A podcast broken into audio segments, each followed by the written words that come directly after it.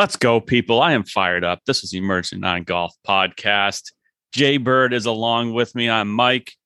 McLean is in parts unknown in Arizona, out west. Um, business meetings, time zone difference is not going to work out this week, so he will not be joining us. I think Liv might be hosting a convention out there or something. Liv Con, he's probably at. Um, he's such a business businessman. He's always. You know, he's like, definitely. Wait a minute. This is our eightieth episode. I think everyone listening to this knows he is definitely not a businessman. He, he he acts the part, though. He um, can. And then he can also get drunk on grapes, and he doesn't seem like he's uh, the businessman kind of type. True, true, true. Uh, so, there's a good chance that he is drinking wine right now. Oh, one hundred percent. Well, it is only six fifteen out there. It's nine fifteen for us here on, on the East Coast as we record this. Uh, but thanks for... Uh, for tuning in and listening. As always, we are doing this on a Tuesday night. Um, I think we're probably gonna have a Tuesday night show next week as well. But um, hopefully everyone had a chance to listen to our, our episode last week. Was a little bit of a different format. We had a, a guest on, Andy Pope. Uh, it was kind of part interview, part our normal formatted show. We talked to Andy for a while about his adventures on the mini tours and how many times he's Monday qualified and got through local and sectional qualifying for the U S Open. That was pretty neat to hear his kind of mindset on those um, pretty unique kind of ways to play golf, because it's really completely different than when you actually get into the tournament, those Monday qualifiers. And it was cool to see his, his, uh, his point of view. And then we kind of brought him in on the whole, you know, we talked about Tony Finau a little bit, probably didn't give him enough due last week, and uh, heavily on, on Liv and his, his thoughts. And, yeah, it was t- two and a half on one, three on one. Uh, we got to level this out at some point here. um, but we have heard, I've heard a ton of great feedback. I had a bunch of people reach out to me and, and love the episode um, last week. So make sure, if you haven't, go check that out. If you do like our stuff, uh, like, it, review, it, it, download, all that kind of stuff. It really is a cool, it's a cool episode. Now, I know Andy's not a household name, you know, like some of the other guests, you know, P G A Tour players, but uh, again, he, he kind of had a similar, similar path uh, to myself, but, but took it to the next level, played in a hundred plus Corn Ferry events again, uh, Mon- or Monday qualifying, you know, a dozen times, and then qualifying for the U S Open five times, going through locals and sectionals, which is absolutely incredible. I, I don't, I really don't know if anyone has done that more. I know we talked about it last week. He said maybe some other people had, had done it, had gone through locals and sectionals more than him. But in the last five year or six years, he's been, he's made it through five times, which that's, and that's insane. So hard. Yeah. I mean, I've, I've, I did, I've been to locals five times and done sectionals every year that I've been a pro, and still no U S Open. Um, And I'm sure there's a lot of really good players that can say the same. So it's, that's pretty incredible feat, but it's a really cool, really cool pod. I would, I would suggest going and listen to it. It gives some good, uh, good point of view and, and some insight on his, the games that they have at Orange Tree down in Florida. He rubs shoulders with a lot of the guys that you see on T V every week. They all play in the same kind of games. You know, they kind of rotate. I know they have some big games down at Orange Tree, but they also jump around some of the other clubs. And yeah, they run in the same circles. They run in the same circles, so it's it's pretty cool. But anyway, yeah.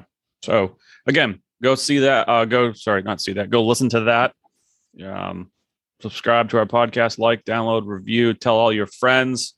Um, if you're on Instagram, check out some of the content um, that Jay and I have done. Uh, we had a, a content filming session at the Foundry a couple weeks ago. Our good buddy Luke Meyer, shout out to Luke, is all of a sudden become our like social media guru and producer. Um, he knows all the algorithms, and he had some ideas. We had some ideas, and we had we had fun having a few drinks, listening to some music, goofing off at the Foundry one evening after a thunderstorm. So if you're on Instagram, um, make sure you check that stuff out. If you're not on Instagram, download it. Get Instagram for our content alone. Yeah, that's it. Perfect. Good reason. Perfect reason. I, I was joking with my daughters. They asked what I was doing, and I said I was TikToking. And they they thought I was serious, and I had to explain to them that I was just kidding and I was not TikToking. Um, I mean, actually, it would be hilarious if you all of a sudden started, you know, throwing out some TikTok content. I mean, that could be funny in itself. That could be funny, just laughing at us, not with us. Yeah, yeah, exactly. So, and I think we, we will have a couple bloopers of ours. Um, make Instagram at some point when we were filming some things. Jay hit a shot that didn't go as planned. I, I hit a shot that didn't go as planned. I don't have any bloopers. Every shot that is just... I almost uh, fell over laughing on one of your bloopers. So I mean, there's some of them are so good. So yeah, so check check that stuff out. But um, what are you drinking, Jay? Um, I have got... I started with the bar, I've got this bottle called uh, Bardstown. Um. They've kind of hit the hit the market here um, in the last couple of years. Uh, it's pretty good. Um, bottled in Bardstown, Kentucky, but it's uh, this is the Fusion Series. This is uh, bottle or Fusion Series number seven. But I started with the Discovery Series, which is the maroon label, um, and it's spot on. It's uh, I, I had to had to do some trading to get the the Bardstown uh, Discovery, but the Fusion Series is still really good. This is the Again, number seven, still awesome for the money. You can usually get it, you know, anywhere at any liquor store, A B C store. It's pretty readily available. I don't know for how long, but um, it's pretty good. Really what, good. What does what does a bourbon trade look like? It's really secretive. Yeah, you actually have a middleman in the middle. Like you pass them off to somebody. It's it's like a it's like a a, a person that is not a liaison. Connected. Yeah, to either to either person. It's like a, a some uh, you know, I don't know. Shit, I can't. I'm trying to think of the word, but somebody in the middle. the so you middle don't know man. who you don't know who you're trading with. I don't know who I'm trading with. Okay. No, I'm I'm lying. It's not that. It's not that it's secret uh, Santa kind of thing. It's not that secret. Yeah. No, no. I mean, it's fine. You you know, typically you reach out. I mean, they've got some. They've got some different bourbon groups and stuff uh, on Facebook, which you can't you can't say you're a part of. You can't talk, you know, any numbers. You can't talk um, actual bourbon. It's all it's all in code. So, Jesus. It, no, it's, that's the way it works. Um, and you know, it's it's normally pretty. It's normally pretty pretty easy. And creating just, you know, creating riddles over there or something. I mean, pretty much that's the way they roll. But you know, do what you got to do to get to get the stuff you want. You know, all right? I like it. But and, and for that for that fusion, uh, or not? I'm sorry, for the Discovery Series bottle, that Bardstown bottle, it was uh, I used some Blanton's. Blanton is the Blanton's are that's the currency these days. Okay, and they they typically trade at about one hundred to one hundred twenty-five dollars a bottle. So if you've got if you're able to get to like a liquor store, an A B C store, and they've got Blanton's, just buy them, just have them, because you can probably trade for something uh, pretty nice down the road. Um, I, I, the word on the street is that maybe some uh, there's some foreign markets that really like Blanton's, and they're trying to go in and, and buy them all up. So that's why the value jumps so quickly. I mean, you can go buy a okay. bottle of Blanton's when it's available for like sixty bucks, but it on the on the you know the market, the the back end. The market you can you can trade at one hundred twenty dollars, one hundred twenty-five dollars. So, all right, um, cool. Limited supply. So I was I was actually listening to a, a podcast um, about bourbon and whiskey the other day, and I'm gonna try to get a guest on this probably this winter when it's slow off season, maybe no event. Um, we, we might do a show not on golf and do it on bourbon and whiskey. Love it. Um, Love it. So we'll we'll see if we can make that happen over the winter time when, when things start to slow down a little bit. Yeah. Although in the world of golf, I'm not sure things are going to slow down from a news standpoint, but we'll see. Doesn't seem like it. It's uh, going to get crazier and crazier. Which brings me to what I'm drinking. Yeah. What are you drinking, Mikey? Smells good. It is Weller Antique tonight. Oh, you are feeling it. I'm you celebrating. It's. I'm gonna go. I'm I'm buzzing tonight. Not on booze, just on Live Golf P G A Tour drama, courtroom drama. I'm buzzing on the results today. I'm celebrating. We'll get into it a little bit more in depth, but the three players trying to play in this week's event were told to hit the bricks. You're not playing this week. Um, and we'll we'll break that down in a little bit. But yeah, I just I just felt like a little bit of a celebratory bourbon tonight, so I went with some good stuff. One of my favorites of all time, the Weller Antique. So it is it is for the money. It is one of the best. It is good. So all right, let's let's get into a little golf before we get to the live drama. We have another really cool story that happened on the P G A Tour this week. Tom Kim, Ju Young Kim from Korea, twenty years old, just turned twenty in June, um, wins on the P G A Tour, youngest since Jordan Spieth. Uh, of, what was that, twenty thirteen, fourteen, somewhere in there, um, somewhere in there. At, at John Deere. And kudos to you. You picked him on your squad. We didn't go through all of our picks last week just because we got so long with Andy, and we just kind of made some quick um, quick picks uh, who we thought might win. So we didn't go through our whole DraftKings lineup, but you did have him on your squad. He's been playing great and wins by five after a quadruple bogey on the first hole of the tournament, which is thoroughly impressive. And that's so really impressive. I I've I followed the event more than I watched it. Um, I was watching a lot on the P G A Tour app and following my guys and what was going on. And then when you listen to Tom Kim talk, it's hard not to like the kid. It's it's really hard. Like, he's just always smiling and happy. He speaks great English. He speaks like four different languages. Um, oh, really? Yeah. I didn't know that. That's incredible. He was born in Seoul, Korea, but I think he left there when they were four, and his, his parents, they moved around to a few different countries. Um, so he speaks like four languages. He's been a professional since he was like sixteen years old. He's won a whole bunch in Korea and Asian Tour. And I don't know. I just, he, he has Tom Kim because he loved Thomas the Tank Engine as a kid. Who didn't? Um, and yeah, I don't know. He, like I, I put in the notes, you know, for you, you know, is this a, a flash in the pan from the kid, or is this sustainable? Um, I will say he hits the golf ball nowhere. That, very, that hurts. Very short. His club head speed is only one hundred nine miles an hour. Um, that hurts. But he hits it well.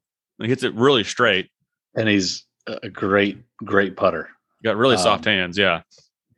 I mean, I, I actually watched quite a bit of the final round coverage, and um, yeah, you're right. I, I, he hits it very low. So I, I, again, from a driver standpoint, I'm, I'm, I'm imagine imagine that he hits down on the ball probably a little bit too much, and but that's his way to keep the ball in play, and it also, you know, makes him a, probably a really good ball striker. But putting wise, I mean, they they zoomed in quite a bit on his putting stroke. Very good, very simple, um, really simple. Yeah. Um, But he made uh, they they said the most the the the largest amount of, of I guess uh, I guess feet of putts made uh, in the last I, I, I don't know the exact the exact number. It was like over a hundred something uh, uh, feet of putts uh, of putts made, which is insane. I mean, we can probably pull it up and find out what the exact number, but. That first round, or I'm sorry, that final round when he shot that twenty-seven on the front nine. I mean, it was make it was like a hundred something. Uh, yeah. And even going crazy. into even before going into that, he was making before putts Sunday. He was making. I heard a number of uh, putts like in over ten feet. Um, oh, so here you go. So here's a here's a stat for you. Not on all of his putting, but just a, a fraction of his putting. So from ten to fifteen feet. The field average at Wyndham was twenty-nine percent, twenty-nine point five percent field average from ten to fifteen feet. He made twelve of sixteen in that range. That's insane. seventy-five percent. That's insane. I mean, that's that's a difference maker, especially when you're going to shoot, you know, you know, those crazy numbers like that. But um, yeah, like I think he is, and we've talked about this before, you know, you as a young kid, You can you can you can thrive off of a couple different things. You can thrive off of um, uh, lack of experience in the sense that you have no scar tissue. You don't care about the end result because you know deep down you're like, I'm twenty. I got I, I've got tons of time to do this. Let me just get after it. And if if it works out, it works out. I win. Great. If not, I'll do it the next week. And he's kind of had that mentality the last five weeks. Yeah. He's played really well the last five weeks. Um, or you're you're a vet who's been out there for a long time, and while you've built up some scar tissue and you've you've seen yourself fail, but you've also seen yourself uh, succeed because you've got just time on your side. So there's two ways to to look at it. And I think he's definitely rolling on the high of, I'm a talented kid. I've got nothing to lose. Um, who cares if I don't win this event, because I've already locked up my P G A Tour card for next year. Yep. Um, yeah. He's like, he's playing with house money. And then here he goes and shoots twenty-seven on the front nine um, at the Wyndham. Yeah. I mean, I, I watched, I watched most of the back nine. I actually had the, the, I was watching the women's, the A I G Women's British Open uh, playoff, uh, which went on forever. Um, before I turned that, turned that golf on. And at that point, it was pretty much a runaway for him. It was really just how much he was going to win by. And yeah, I, I, I like the kid. He just has this infectious kind of personality to him. Yeah. I saw a clip, P G A Tour posted a clip of him talking when he comes to the States. He loves going to fast food places, and he was listing all off his favorite fast food places, but talking about how he gets so much fatter when he comes over here. And um, but he's a he's a plump plump yeah, boy. Yeah, he's he's he's got a little baby weight still on him there to begin with. Hey. It, it, hey, it works. I mean, if I were him, I'd keep eating fast food. I mean, hell with all these trainers and all that. If you if you can shoot twenty-seven on the front nine um, and eat fast food, then something's working. So, yeah. Um, he did have a sweet putter though. He had a Scotty with the light blue, like and uh, paint fill. It looked yeah. looked pretty sweet. Yeah. Um, and he rolled he rolled it nicely. Um, but yeah, I mean, you know, he, he's obviously playing, playing really well. And it, I, I, I picked him only because I knew that he was playing well. My, my thought was that he would have a, you know, another good solid finish because he's yeah. riding high and, you know, top fifteen, top ten, maybe. Um, and I had, uh, Henley in there as well. Russell Henley, who, uh, the, the guy is uh, Tita Green is one of the best players on the P G A Tour right now. He he just he is getting it done. Tita Green. He drives it great. He's an unbelievable iron player. I mean, th- this is not this is not news. I mean, he's been on tour for seven, eight, nine years now, if not longer than that. Um, and his biggest nemesis is the the short game and his putting. He just can't quite get comfortable on the greens. And you know, I watched him have flashes of brilliance on Sunday, and he could have easily made a run, and then he three putt a hole, or he would, you know, knocking him down on an easy, an easy chip. And I, I don't know what, what I, I, he's, he's kind of an enigma to me. I mean, he's a, um, he's always right there. I mean, he's had a really good year. I mean, he's, mm-hmm. I mean, what's, what's he in the FedEx Cup? Is he top twenty-five in FedEx Cup points right now? Um, keep talking and I'll find out. I mean, he's pretty, he's pretty close. I mean, I, I, I think I checked it this week and I, I thought he was up there, maybe top thirty, top twenty-five, but uh, he's thirty-second. thirty-second. Okay. So he's close, but he just, I mean, how many times have you seen that guy in, in the mix in the last, you know, six months? He just doesn't seem to get it done. And we talk about this all the time. You know, those guys that the it factor, like he checks all the boxes. You know, Tita Green, strokes gain, you're looking at it like you're going to make a lot of money. You have a bunch of top five finishes, top bunch of top ten finishes, but why aren't you winning? And it, you look at, you look at, uh, you know, Tom Kim, and it's, it comes down to his, the putter. You know, I, it's not, I don't want to say it's putt for, you know, you know, drive for show, putt for dough, but because we know that really it's, it should be, you know, drive for drive for dough and putt for, putt wins. for wins. Yeah, yeah. You know, I mean, I hate to say that, but like if, if you want to, if you want to make money, you drive it long and straight, hit a bunch of greens, you're going to make money. But if you want to win, you got to make putts. And the, it does, no, I don't care. We've, we've gone over this at nauseum, but if you want to win on P, on the P G A Tour or whatever tour, you know, D P Tour, the other tours that are around in the country. I'm not sure what you're talking about. But if you want to win, you've got to, one, you've got to do all of those well, but you've got to make those big putts when when they're needed. Well, he's, Russell Henley's eleventh strokes gained tee to green. He's one hundred twenty-third in putting. eleventh just, in yeah. tee to green. That's incredible. I There's mean, that's, some unbelievable ball strikers, and not many people think of Russell Henley when you said, give me the top fifteen ball strikers on tour. You know what I mean? He, oh, he's one of them. I mean, he just, he's got it figured out. You know, he does it time and time again. Um, but when it comes to, when he, when he gets to the green, he just, something's just a little off, obviously. You know, you said one twenty-three strokes gained on the, on the greens. Yeah. I'm not crazy about his, his tempo or his rhythm. I feel like that gets off a lot, especially in nervy situations. With with his putting? Yeah. Yeah, yeah, yeah. No question. No, I, I've noticed that too. Um, you know, it, it's, you know, it's, I, that's one thing, you know, without getting going down a, the, the technical rabbit hole here, but, you know, I, I watched a bunch of, uh, bunch of clips from Brad Faxon this, this, um, this weekend. I was just oh, curious. God. Um, you know, like, just just watching him and just listening to him talk about his experience with other players, watching t- Tiger, you know, a couple Tiger clips, you know, when he was in the in the late nineties, early two thousands, you know, and you just watch the rhythm of the stroke.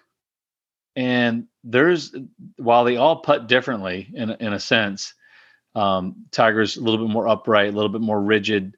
Uh, Brad's got more moving parts. Like a Ben Crenshaw's got a lot of uh, a longer, slower stroke. But when you again you, you watch the the overall rhythm of it of the of each one of these strokes, and you, you can see the commonality between the three, three different ways to putt, three different setups, and and three different rhythms, but all very. Uh, the the sequencing is all just spot on, you know. Like you'd say, Tiger has more of a sh- a, a shorter, poppier stroke, and you like Brad uh, uh, Brad Faxon kind of in the middle, and then uh, Ben Crenshaw longer, long. flowing stroke. But all still, um, when I say rhythmic, meaning the the the whole the the length of the stroke from start to finish uh, matches up. You know that. You know, everyone co- talks about that two to one ratio, you know, that you have just that backstroke to follow yeah. through. They they all have they all fall in that in that um in that realm. And yeah. one is just a little longer than the other back, but the, the the rhythm or the pace, I guess, is the same, which is really, really kind of cool um to watch. And then you watch players that struggle, like uh Russell Henley, a Will Zalatoris, and you see how you can see right away, regardless of the moving of the putter or the waving of the putter for Zalatoris, you can see right away that the the rhythm or the pace just not the is same. Not, it's not right. It's not the same. Yeah. Um, oh, you talk about Faxon's putting stroke. That's like porn to me. I could. I've watched. I've spent so many hours watching his putting stroke. It's so silky. It's so good. Um, if that guy could have just hit it half decent in his career, he would have won everything. Oh, he hit it. He was yeah. a terrible ball striker. Uh, yeah. I mean, and, and we've talked about this before, but I mean, if you go and pull up historically, you, you look at uh, since they started doing strokes gained putting, um, he is still the best. And Tiger, yeah. you know, Tiger is is the really close second. But Brad Faxon is still, and then people used to argue, well, they used to they used to gauge a good putter by how many putts they had around, which is not a, not an accurate. Uh, no. evaluation, because one, you could be a bad ball striker, you could be a great chipper, and your putts per round could be pretty low. Yeah, it depends um, on how and, many and, greens you're hitting in the proximity sure. of those shots. Sure, and and that's that was what they used to say about Brad Faxon all the time. It's like, oh, he's not a good ball striker, but he's got a great short game, and that that enables him to have short putts. You know, he has less putts throughout the round. But since they started doing strokes gained putting, It, that obviously that doesn't factor into how many greens you hit. It just has to do with how many putts you make at, at the the, the at distance the that you're at. Make them. And he still ranks number one. Yeah. Since they started doing strokes gained putting, and now th- this was a year ago, the last time I really actually checked it, but it was Brad Faxon, it was Tiger Woods, the two people that you would expect to be at the top, and yeah. there they were. Um, and I I will say that like with Brad. Um, I mean, I love the stroke. I love the rhythm. But if you look at the, if you look at Tiger's stroke, it looks very clean and it's very, uh, uh, what's the right word? Uh, symmetrical, mm-hmm. like back backswing to through swing. It's very symmetrical. It looks very clean. Brad Faxon's, he, you know, he's got a, his own little flair on it when he finishes his putting stroke. he lets the putter head kind of drift back towards towards his left toe, almost like he's dragging. He's got a, the putter. He's got a, uh, he's got a funky left hand grip too. He's got a pretty a strong. He's got a strong left hand grip, and he really lets his that over that reverse overlap that that that left hand forefinger really sit high on his on his right hand, which is yeah. a little different from other players. Mm-hmm. Um, but I don't know why more people don't copy him because, because it obviously works. Yeah. Um, I, I like how I, Faxon's always moving. He's never stationary when yeah. he's getting set up. His fingers are just jiggling a little bit. His his his feet are going. He, he's never static. He's looking at the hole and he's always moving. And then boom, once his eyes come back, it's just go. And it's just uh, it's it's yeah. And I, I think there's a, a misnomer out there that people have to have a really long forward stroke. I think too many amateurs their their yeah. forward stroke gets really long. And both him and Crenshaw are, talk about feeling like the weight of the putter is just hitting the ball, and then the you know the the strike of the golf ball almost stops the putter head, and it doesn't really go through that far through if you were to measure the length of the backswing versus the length of the forward swing. And yeah, they're th- those those two are my favorites, Crenshaw and, and Faxon, to watch. Uh, when I feel like my my putting is struggling, I just put on some YouTube videos of them and just just go to my happy place and just. I mean, think about it. Look at look at these two guys. If you watch, you know, not, not to bash, you know, a, a Masters champion and Ben Crenshaw or a multiple P G A Tour winner and Brad Faxon, but if you if you go back and look at their success, obviously they've been very successful on the P G A Tour, uh, and you go back and look at their golf swings, you would you would look and say, man, like. This guy made it. This guy won a Masters. This guy won multiple times on the P G A Tour with that golf swing. I mean, there's there those swings are very flawed, um, but they really make up for it um, on the putting green. Now, now Ben Crenshaw, I will say, he was a highly ranked amateur coming out. Uh, yeah, was he, went to Texas. Was it Texas, Texas? He went to? Or, yeah, yeah. So I mean, he was he was a great player. I mean, I'm I'm not. I don't want to shed, you know, I'll shed some light on the fact that how good he was. It was. I'm not, I'm not throwing, I should say, I'm not throwing shade on Ben Crenshaw, but he was a great player, but his strength was not in his, in his long game. His strength was in his short game and how great mm-hmm. a putter he was. Same, same with Brad Faxon. And Faxon's um, a really good pitcher of the golf ball too. He, he doesn't oh, get, he's incredible. Great around the greens. It's just, he's just got a great incredible. pair of hands. And I don't think that gets talked about enough. Everyone talks about his putting, but, um, if you listen to Brad Faxon talk about the short game and chipping and pitching is, is worthwhile too. Oh yeah. Yeah. I follow him. I follow Brad on Instagram, and it's every time something he posts something, typically it's him opening some new fricking putter from Scotty um, or some head cover or something like that, which is fine because it makes everybody jealous. Cause they're like, oh great. You've got, you know, you get all this free shit from Scotty, which is cool. But when he does do the more of the instructional stuff, I I always ch- tune in and check it out because it's it's yeah. super cool. That's cool. Um, any other takes on Wyndham um, as far as, you know, maybe as it relates to uh, people in and out of the playoffs? You know, like Ricky gets in on the misses the cut and then gets in as Mister one twenty-five, last spot in. Then he ditched his caddy today. Him and Joe Scavron, yeah. who they've been together forever, have parted ways. Ricky didn't really say whose decision it was or what, but um, he gets in. You know, you and I were just talking uh, beforehand. Justin Lauer, I, man, kudos to him for getting in, in front of the media and, and talking, and it was heart-wrenching watching him. He three-putts the last hole to miss out. Um, on his card, Austin Smotherman comes back to finish um, on Saturday morning because of all the rain delays. He comes back to finish on Saturday morning, has a twelve-foot birdie putt, misses it, and then doubles his last hole Saturday morning to miss the cut, miss the playoffs. Like, just kind of heart-wrenching. Matt Wallace was in until Tom Kim wins, which got him, he made him become a member of the P G A Tour. And he's like, with all his points that he's earned as a non-member and then the win, put him officially on the FedEx Cup point list at number like thirty, knocks Matt Wallace out. He becomes on number one twenty-six. So he misses out because if, if Tom Kim doesn't win that and he comes in second and somebody else wins, Matt Wallace stays in the playoff field. Wow. Um, That's right. Anytime you anytime you win, you become a member of the tour. You automatically become a member of the tour at that very moment. Because he was going to get his card based on his po- how many points that he... He was going to pull a Zalatoris, right? So Zalatoris yeah. last year was uh, considered a non-member, but racked up so many points for the next year, he got his card. He didn't qualify for last year's FedEx Cup points list, which was stupid. He could, or for the FedEx Cup playoffs. As soon as you um, win, you become a you know you become a temporary member. Yeah, or or a full member. A, a full member. He was already on a temporary exemption, mm-hmm. um, and so I think because of his world ranking, which got him that. But yeah, so then he wins. They slide him into the FedEx Cup playoff list, and it bumps Wallace out. You know, so there's just a lot of those stories. I know you said you were you were texting with Justin Lauer a little bit.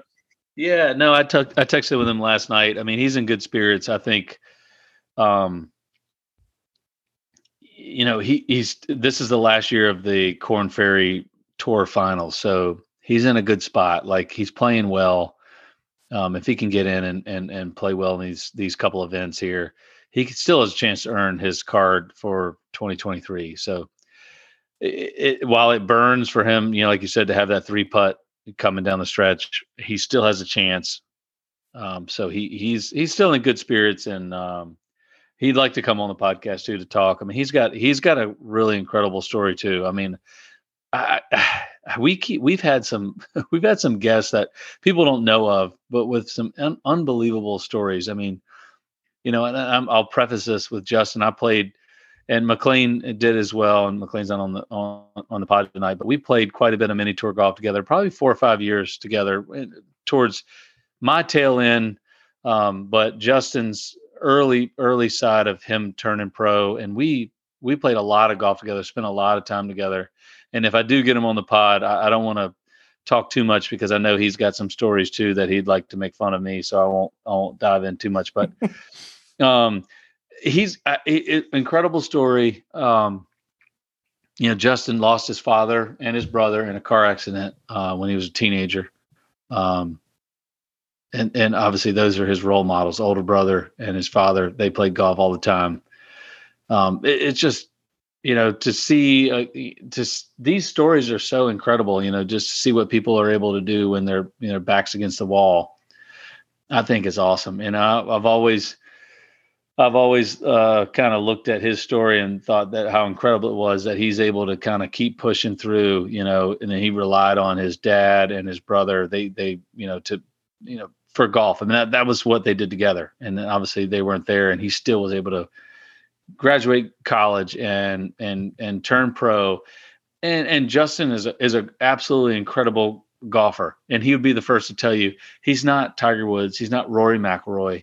You know, he's not, He's not the guy that's going to be out there that's going to be bombing it, you know, three forty, you know, one ninety mile an hour ball speed. That's not that's not him. But he, I mean, the things that he has are, you know, hard work, discipline, you know, drive, passion, heart, like all those things that you, that's what people root for. And that's what I mean. I, I want I want to see the P G A Tour promote guys like that. And that's when you asked what I thought was missing with that telecast. They did, they touched on it a little bit, but I wanted to see more of, you know, one, who's trying to win the event. But once you know that Tom, Tom Kim is up by five shots, let's focus on this one twenty-five number. Let's post, let's have the, the graphic on the screen that shows, proje- you know, the current stat, current status, current ranking, and the projected ranking. Let's keep that up nonstop, you know, yeah. so we can see exactly what's going on. I mean, I, I wanted that. Like, I was sitting here, I watched a lot of it on Sunday, and I was kept looking for it. I was like, what, where, where's everybody at? Where's Justin at? Like, I was like, where's yeah, Lauer? Or have at? Like, where, yeah. Wh- what, like, what does he need to do here? Did he make bogey? Does he need to make birdie? Like, where, where are these guys? Like, I wanted to see that, and they just didn't post it. And I think, honestly, I think there's a lot of fans that were like, hey, we, this guy's going to win. Tom's going to win. Okay, let let's where what's the other drama? What are you going to how are you going to keep me engaged watching the Wyndham Championship in the first week of August? Yeah. You're going to keep me engaged by showing me, you know, how this is going to change somebody's life, you know, by keeping their card, or they're going to go back to the Corn Ferry Tour or lose their card all, altogether. So that's where they missed the boat just a little bit, in my opinion. What's that? What's that guy from N B C that does the election stuff? Steve Kornacki, nerdy guy with the glasses and the khakis and the rolled up sleeves. They need someone like him with like a big board and like going over like what the results are going to be and exactly like something like that, right on the screen, and be like, okay, Justin Lauer's got two to play. He needs to exactly. go even, even par, but if if he goes one over, he's then going to need so-and-so to go two over or, you know, like something like that. Um, just something cool like that, just to keep people interested, you know. And I know it was a weird day because it was, you know, Nick Faldo's last day, which honestly, I was, I was like, whatever, you know, I, yeah, they, they made a big deal about it. And I, I Nick, Nick Faldo is, is a, is a, is a great, he was, he was a great golfer.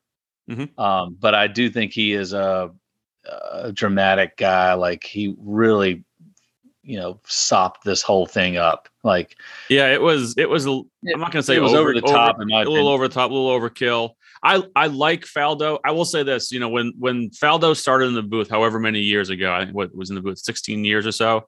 I never liked Faldo really as a player. Now, obviously he was kind of in the tail end of his career when I really started to pay attention. Mm-hmm. I never really seemed to like him that much as a person or a player. He made me like him. You know, he seemed to have way more personality in the booth than I thought he did over the years. Mm-hmm. I think he, I thought at one point in the booth, he was really good. I felt like the last maybe three or four years, he just started to kind of cash it in and, and mail it in and not really give the viewer any, yeah. you know, it was just the, the stock answers. And I was like, you know, yeah, you almost no- feel like Nance would try to set him up for something and then he wouldn't really give you anything. Um, but yeah, it was, you know, wish him luck and happy retirement. And I think Trevor sure, Immelman's going to sure. do a great job. I think he'll do a better job in all honesty, because he's a little more in touch with the modern game and the, and the players. And, um, but yeah, that was, you know, that was a lot. Again, that's, that's, that's kind of everything is, it comes full circle in my opinion, when, you know, we're obviously dealing with this whole thing with the with the P G A Tour and Live Golf and like what's right, what's not right, you know, what's the right challenge, what's not the right challenge. And it's the same thing goes for announcers. I mean, we've, you know, we're partial to Curtis Strange, you know, we, we've had him on the, on the pod a couple of times and, and the late nineties and two thousands. Um, he was, you know, the top guy with A B C to E S P N and, you know, love him or hate him. You, you maybe you didn't like him, maybe you didn't like him, but he was the top analyst uh, in golf. And after a certain time period, you have to find a way to make yourself relevant, and, and, and the best find a way to do that. And I think uh, for Nick, it got to a point where he just didn't really care to do it. Like you said, the last three or four years, he was like, I'm doing it because I, I kind of know the game, but am I going to really dig in and try to see the players, play with the players, talk to them, get their get their insight on what's going on, or, or am I critical just do, or yeah, or am I just going to do my thing and just kind of show up, be there for Thursday to Sunday, and then uh, get on about my business? So, yeah. and I, I think it was probably a mutual thing there. It's a, it's a tough gig. I mean, you know, you you know, I mean, even just doing a, a podcast, you know, you have to be ready to go at all times. You have mm-hmm. to have your information ready. You have to know what you're talking about. You know, um, and I think there's times where Faldo just kind of got to the point in the last couple of years where he's like, I'm not really prepared. I'm good at talking. I'm good at filling space. I'm good at filling air.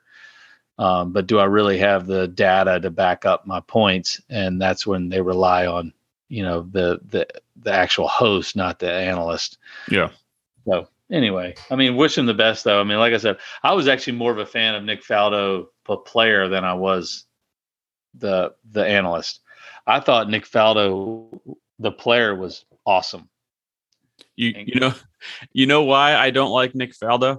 You're gonna be shocked.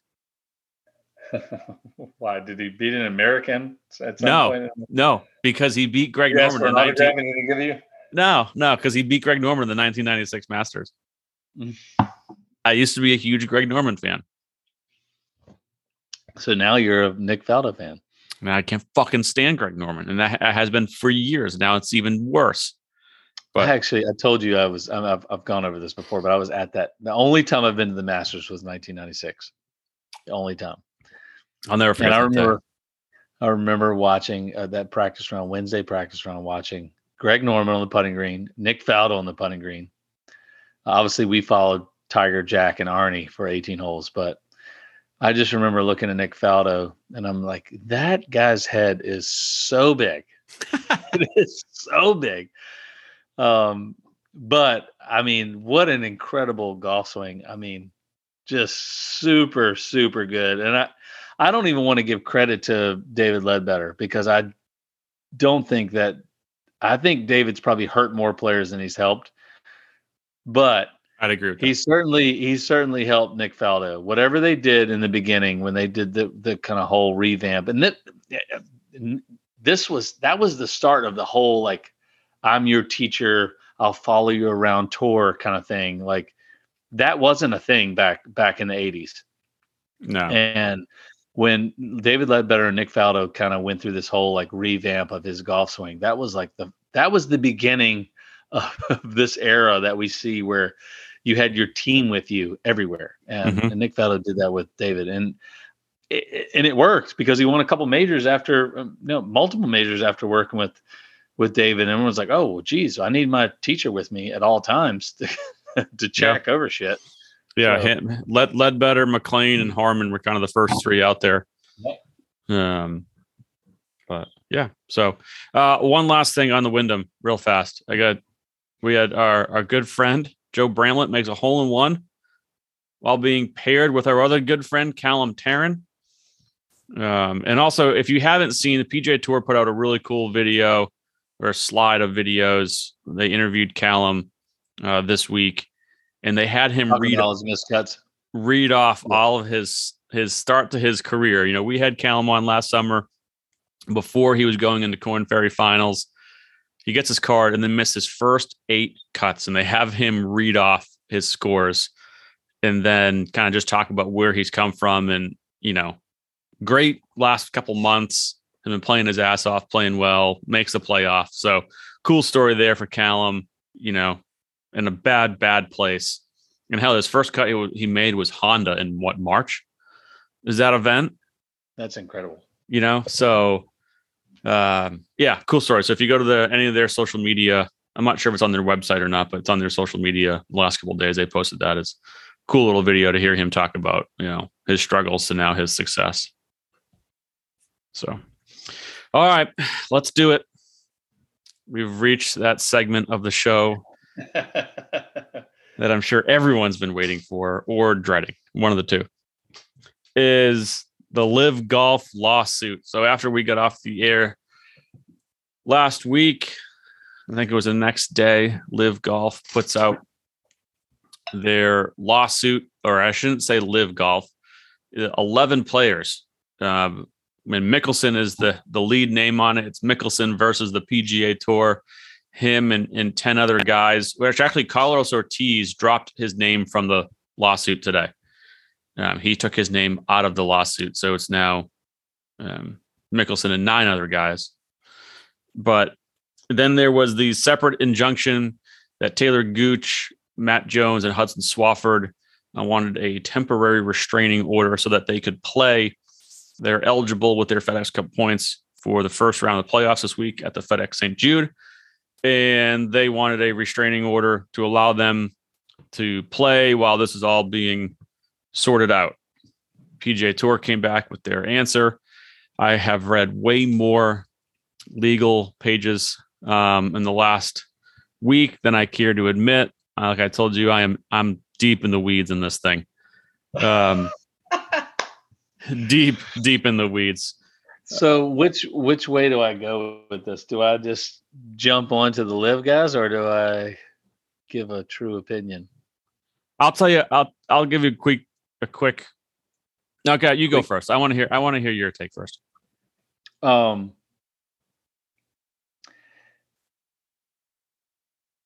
uh, contrary to popular belief, I do not support the three players filing for the restraining order to allow them to play in the the FedEx Cup playoffs. Um, I do support the eleven players as a whole following following the following the lawsuit uh, to enable them to play on the P G A Tour. Um, but to backtrack, uh, the the the the setup or, or the reasons that these three players, it was Gooch, uh, Hudson Swafford, and um, Matt Jones. Mac Jones or Matt Jones. I'm sorry, not Mac Jones. God, could you imagine Mac Jones was, was playing on the Live Tour now? Anyway, um, I, the reasons for them asking for this injunction and, and saying that they needed to play due to uh, it was a, it, they basically claimed a monetary loss, like they thought Ir- irreparable it, harm. It, it, exactly, and I, I and I don't think that's that's fair. They, they basically wanted to. to be able to play, you know, and I, somebody used the the term, have your cake and eat it too. And, and while I, like I've said from the beginning, and I'll keep re- repeating this, um, I'm all about, I'm all about change and, and making things better. I'm not for the Live Tour. I'm not for the P G A Tour. I'm for golf. I'm for go- professional golf, top tier professional golf. Let's see the best players play every week. Uh, we haven't had it for quite some time. Um, and I'm, I want to find a way to get to that. And these guys, uh, unfortunately, are trying to push the envelope a little bit, uh, in my opinion. Like, you know, if, if if you feel that you should have the option to to play both tours, that's one thing. You know, you can file a lawsuit and, and you can fight that, but but don't say that you um, that you need to play in the FedEx because, from, from a monetary standpoint, because you just took a big chunk. You just took a big lump sum from the Live Tour. So that argument, is, in my opinion, is null and void. And it, and it almost discredits uh, the other the other eight players on that eleven that eleven person lawsuit. Uh, it makes them look bad because, like, hey, we're we're doing this together, and you're going to do this stupid stuff. Like, are you gr- you're greedy now? Well, you're acting I've- greedy. And not to get into the specifics of what went down in the courtroom today, but that got brought up was why only these three guys? Because a couple of the other guys in this lawsuit are eligible to play in the FedEx Cup playoffs, but they didn't seek this temporary restraining order. And the judge was like, well, if this is such irreparable harm, why aren't all the guys doing this? Exactly. You know, and so they might have shot their own buddies in the foot a little bit, but... um I'll say, so my first take when it came out, like I knew a lawsuit was coming. We all did. Everyone yeah, who's who's talked about this and has any kind of mind knew that there was some sort of lawsuit was going to come down at some point. But when it came down, I kind of got the basics of it, just, you know, reading articles. I wanted to have like a mass hole minute. Like I wanted to go off on these because I already want to go off on these guys because like w- lawsuit aside, I'm so sick of these fucking guys talking. Like, stay away from the microphones, guys. You you guys sound like fucking idiots. And you're not doing yourself any favors when you guys talk. And, and spare me the bullshit and the, and the sales pitch that I get every week about how I'm... And then it's like, okay, you want to say you're injured, but all we hear from you is how fucking great Live is and how much money you're making. And the schedule's better and it's more fun and there's the team atmosphere. If this thing is so fucking good, then why do you want to play on the P G A Tour? It's like... Yeah.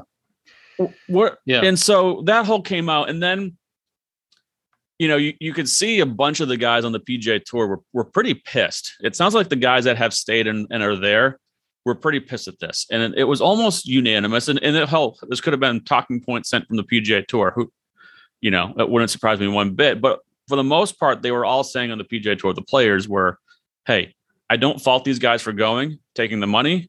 They can do it. They're free to do that. That's fine. But don't try to come back and and and play here as well. If you want to go, sure. go, stay over there. Let us play here. You guys play there. And let's just be done with it. And that's where it yeah. started to piss off. It seemed like a lot of the guys on the P G A Tour, almost to a man, they were all saying the same exact thing. Like, sure. And, you know, the whole, you know, have their cake and eat it too was was used a lot. And, you yeah, know, double, yeah. double dipping was used. And, you know, all this kind of stuff. And then I... I read a lot of what was in the one hundred five page document that Live Golf put out. And I, I guess here's a distinction, and I'm not sure many people think about this. And I think this case may almost hinge on this reason. Live Golf is not suing the P G A Tour. it's these now ten guys. Yeah. I actually think it's a stronger case, an antitrust case. Not that I'm a lawyer. I'm going to preface this. I am nowhere near if, if the live a golf, lawyer. If Live Golf as a, as an organization tries to sue the people. Tries to sue. I think it's a stronger case than these players, because these players are saying they have irreparable harm to their monetary gains or whatever, and are trying to prove that, you know, they're acting in a monopoly as a monopoly and all this kind of stuff.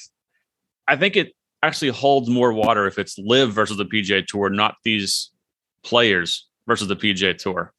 Um, yeah, because then again, I have no idea if that there's any legal backing to what I just said and if it makes sense. But to me, it's like the P G A Tour is not saying you can't play golf, guys. They're just saying you can't play on the P G A Tour. Yeah. And you're making all this money where it'd be easier for Live to say, hey, we're we're trying to start up this tour, and what the P G A Tour is doing is hurting us. And they try to make these points in this complaint that they put out. It was almost like they were trying to fight both arguments. They're trying to fight for Live, but also fight for themselves. You can definitely tell it was put together by Live lawyers with a Live kind of background behind it. Um, but and, and I read it and I was like, man, they made actually a lot of really strong points. And has the tour acted um, like a monopoly in a, in a lot of different ways? I think so, absolutely. You know, I think the biggest one, and I'm this guy's probably not is nowhere near a big enough name to make it matter, but I think the biggest way they've acted like a monopoly is when they told Andy Ogletree, who has conditional status on the Corn Ferry Tour, like very low status on the Corn Ferry Tour, that he couldn't go play in the London event. But he wasn't going to get into the P G A Tour event, and he wasn't going to get into the Corn Ferry Tour event that week because of his eligibility. Yeah. So he basically was going to either have to go and break rules or sit on the couch. That's bad. If a guy's yeah. not in the field, then you can't stop him from going over. That's a bad look. Yeah. Um, but I still side with with the P G A Tour from the, and yeah, call me a bias and a honk. Again, I don't um, like every, I, I don't like everything the P G A Tour does, and I think there needs to be reform on the tour and changes. And I, I've said that right along. I just can't back these guys on Live. I just can't do it. Um, I, I I'll, I'll I actually I, I don't I don't have a problem with the guys filing a lawsuit against the P G A Tour and allowing them to play in in the events, and in a sense that it's it's agreed upon and that and a judge approves it, you know, if it, they're going to take it to that to that higher power. But um, uh, the problem that I had with with uh, with Gooch and Swafford and um, and Jones was that they they tried to do it so late. Like you knew you knew of this, you know, two months ago when you signed on. Why are you now filing this right before the FedEx Cup playoffs? That's the problem. Like if you, if you had this problem back then, why are you doing it now? Um, and I think that I honestly think that's why the other eight players, was it eleven players total? Yeah. But then, but then Carlos Ortiz took his name out of it. So now it's down to ten guys. ten players. Yeah. So the other seven players, that's why they probably didn't follow suit, because they're like, hey man, you know, now we're looking like dickheads, you know? Well, and the P G A Tour fought that point pretty hard today too. Um, Which, you know, th- w- w- which point, like that they that, should even file that suit at all? No, like, I mean, like, no, like why, why now? The P G A Tour is like, they're trying to say this is an emergency, that they need this granted, because they were hoping, these players were hoping that the judge would be like, hey, these guys have a point. Let's let them play while we figure this out. But the P G A Tour yeah. was saying, this isn't an emergency situation. They could have done this two months ago and they didn't. Exactly. They just tried to drag it out to the last possible minute so they could play. Exactly. I agree. And I don't think that's right. You know, I don't think they, I don't think they handled it the right way. And I think, I think the judge ruled um, correctly, you know? Well, yeah. And it, they, did that on, they did that on purpose. They, they, they dragged it out in, in, a, in hopes that they would, they would be allowed to play until they figure, figured everything out. You know, it's like, okay, we're going through arbitration. Let's just go ahead and let's play. And then if we, if we end up, you know, completely being banned, that's fine. But we'll at least we'll at least get to play in these three high-profile tournaments with a chance to win ten million dollars at the yeah. end. Um, I actually think it's know, like that, eighteen million this year. Yeah, it's total, you know, in, in the grand scheme of things. Yeah. So that that part was a little, it's like, all right, now you're really stretching it, um, in my opinion, in, in terms of the severity of being able to change the ruling so you can play right now. You know, the other players like, hey, you know what? I think that we have the right to play on the P G A Tour. I've earned earned that right. There's nothing telling me that I can't go play in the three events that I've played in and still be able to play on the P G A Tour. There's definitely the argument for that. Um, now the P G A Tour says otherwise, um, but based on their past, based on their past experience with players playing other tours, these guys have only played three events on a tour, and there's nothing telling. Up until this point, there's nothing telling the P G A Tour that these guys should not be able to play, still continue to play on the P G A Tour with their exempt status for those that have it. Um, but this situation with these guys, they're they're trying to manipulate the situation a little bit, in my opinion. I don't I don't think that's right. Um, I still think I definitely think there's an argument for the other guys who have left um, that that should have the ability to play uh, on the P G A Tour.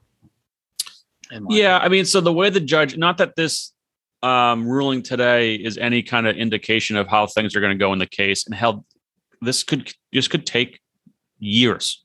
We're mm-hmm. talking four or five years before this thing could be settled. Um, and so, the, you know, some of the things that the judge said, and, you know, the judge pushed back on the P G A Tour from how much, kind of like we've seen in the N F L in, in recent years, how much power Monahan has when it comes to suspensions. Um, you know, the N F L had dealt with that with, with Goodell and how they've botched so many suspensions, and he was the the end all be all, and um, mm-hmm. the appeals process wasn't great. She pushed back on that kind of thing, but you know what she was saying today, and it was kind of funny. You know, I'm just reading off a Twitter of people that were in the courtroom live tweeting what was going on, and it was funny. Both sides were having to say nice things about the other side to make their point. So the plaintiffs, the Live guys, were saying, you know, we're talking about like not just the monetary stuff of playing on the P G A Tour, but like the legacy of winning the FedEx Cup and saying, oh, this is the Super Bowl of golf. And, you know, like, saying all this amazing, like, it's not just about the money. It's about the, you know, the prestige of winning the FedEx Cup and all this great stuff. And then, then why'd, uh, you, why'd you leave? If you're worried about the legacy, then why'd you leave? You yeah. Cause they're trying to say they're harmed by not, by not winning it. So they had to say that. And then the P G A Tour is saying, well, they can't claim that we're a monopoly because they've said themselves that they have a twenty percent market share. And oh, by the way, if they've taken five of our top ten of our P I P, so obviously what we're doing is not preventing the marketplace from, we're not affecting these guys leaving and going because they did, and they're making way more money. And so we're obviously not affecting, negatively affecting the marketplace from a dollar standpoint if they're making so much more money. Now, the one thing I thought that was interesting is Live Golf has asked, filed some sort of whatever to keep the contracts of these players redacted. The P G A Tour has seen them as part of discovery. The judge has seen them, but they have not made them public knowledge. Um, they were all redacted in the P G A Tour's response uh, yesterday that came out on Monday, and they referred to it a couple times, and she had access to look them up as she was there at the in the courtroom, but they weren't on the full big screen for everyone to see. And she made a point of saying that the contracts that these guys have signed were very restrictive, way more restrictive than what they had as P G A Tour members as far as freedom goes. Um, yeah. And she also mentioned that there was some sort of wording in these contracts that basically stated these guys were making, getting all this money and so much money to help them offset any potential losses from FedEx Cup and sponsors and that kind of stuff. And it's it specifically says that in the contract. It's specifically worded in these Live guys contracts that part of the reason they're making so much money is to help them offset any lost income. Yeah, they don't have any. They don't have anything to stand on then in terms of trying to, to trying to get any type of injunction to allow them to play. Allow them to play. Yeah, allow them to play this this fall in this FedEx Cup playoffs. So you know, and as you look at it from a bigger picture, I still think they're going to win. I think some of the batter, not batter, what a great fucking grammar that was. Um, some of the worst things that the P G A Tour is has done um, are kind of smaller on, you know, on things that they're being accused of. Some of the things that I think they're definitely being a monopoly um, are smaller in scale, like kind of playing hardball with some of the vendors. And yeah, and so actually, I, I did some reporting uh, this week on a couple fronts. You, you little so journalist, I you little journalist, you. I reached out to a source that does business with the P G A Tour, uh-huh. and I said, "Hey, one, were you ever approached by Liv to do work? And two, did the P G A Tour ever contact you regarding potential work for Liv?" And he said, "Yes, on both fronts." He and I, wow. I, I can get. I can get the exact wording, but I'll paraphrase what he said. It was like a one line um, text that he gave me. He said the P G A Tour reached out early on asking for support to support them. Liv then contacted the company to do some work. He said they discussed it as a company on what would be best. He said they chose to support the P G A Tour and gave a no bid back to Liv. Was what he said. So he he never said that the P G A Tour pressured him in any way, um, but did say that they called him to say, "Hey, will you support us?" So um, again, unnamed source that does business with the P G A Tour. But yeah, little little journalism there. Um, oh, look at you, you little reporter. And so, and you know, with, one of the things the judge said today is. To the plaintiffs was it's not illegal to be a monopoly. It's illegal to act as a monopoly. Um, hmm. And she, she kind of made it sound like some of the things she was saying was like, it's not really a monopoly if these guys can go elsewhere and play golf and make more money, you know? Um, yeah. And she pointed out the fact that these guys in this one, in these contracts that she was looking at had made more money with these contracts than they did in their entire P G A Tour career. How can you say there's a monopoly or they're acting like a monopoly? Um, so I, I think it's, I think it's very good news for the P G A Tour. She set a date of next September as the um, potential trial date. But if it gets pushed back, if these guys need more time for depositions and discovery yeah. and all this kind of stuff, she says it could get pushed back to almost twenty twenty-five. Yeah, it, it's going to take three or five years before they – and who knows? Honestly, it, it could get to the point where it's it's like it, – depending on what the Live Tour decides to do, it sounds like they want to try to get world ranking points. It sounds like they want to try to make these full field events. Um, you know, that that that's a lot of people, a lot of people don't like the Live Tour because it's limited field, no cut, yada, yada, yada. It's not a real event. It sounds like they, they don't want it to stay at the, the small field. They want to make it a, a full field event. They want to make a well, fuller Fuller field, maybe not a one hundred fifty-six man field, but they want to make it a fuller field. And no, it's not that what they said.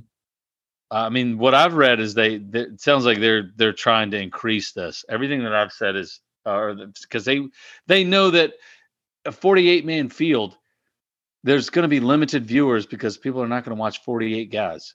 Like, well, they, so gonna, what, what they said, bump this up. What they said they're going to do, um, well, real fast. I just want to say one thing before we get to this, because I want to talk about the World Golf Rankings, um, which is going to tie into their plans for the tour next year. Um, I will say this. Hey, guys, words matter. What you say. And that's why I said at the beginning of this conversation for these guys to get away from the microphones. Like, that stuff was used against them in the courtroom.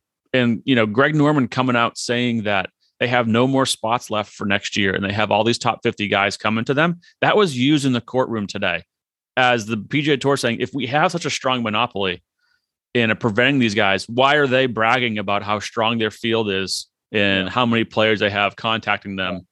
for next year? And why are these guys talking about how much money they're making and how much better their product is and their lifestyle, and they can see their family more?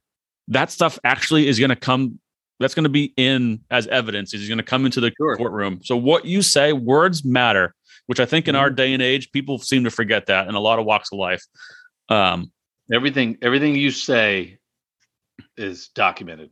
words, words matter. So going into the schedule. So what they've said, so next year, they're still saying it's going to be fourteen events, twelve teams of four, forty-eight players.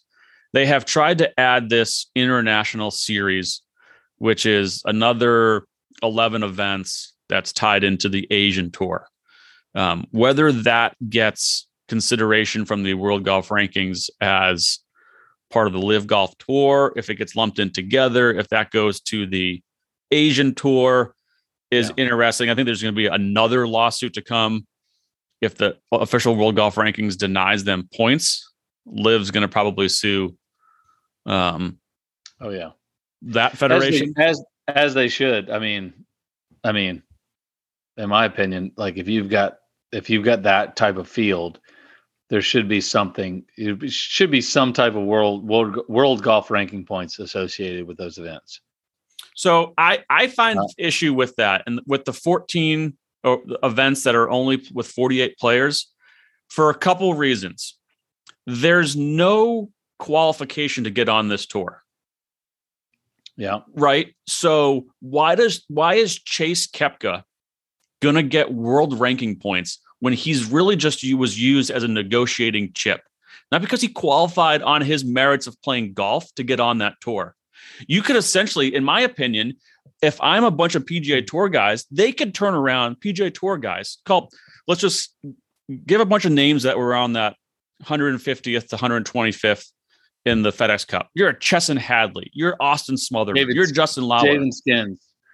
They could say, well, hey, Liv, you're anti-competitive because you're not letting me try to qualify for your tour to even play. So now some Joe Blow, Chase Koepka, is going to get world ranking points when he finishes forty-eighth in your event, which is last place. And I finished fiftieth in the P G A Tour event, but I beat more guys than you. I made a cut. Like, no, no, no, no, no. That's but, not I mean, right. It's no different than us doing the W G C events. And, you know, how many, if you watch a W G C. Yeah, but at least they qualify W G C for that events. off of world, off of, off of points. And it's only three events. Yeah, but through the Asian Tour, we're like, you know, and I know, you look at the Asian Tour, you're like, how how did these guys, I don't even know who these guys are. Oh, well, that's you changing know, like, now because that changed today. It, exactly. But my point is it hasn't changed. It hasn't, it's been the same for the last fifteen, twenty years.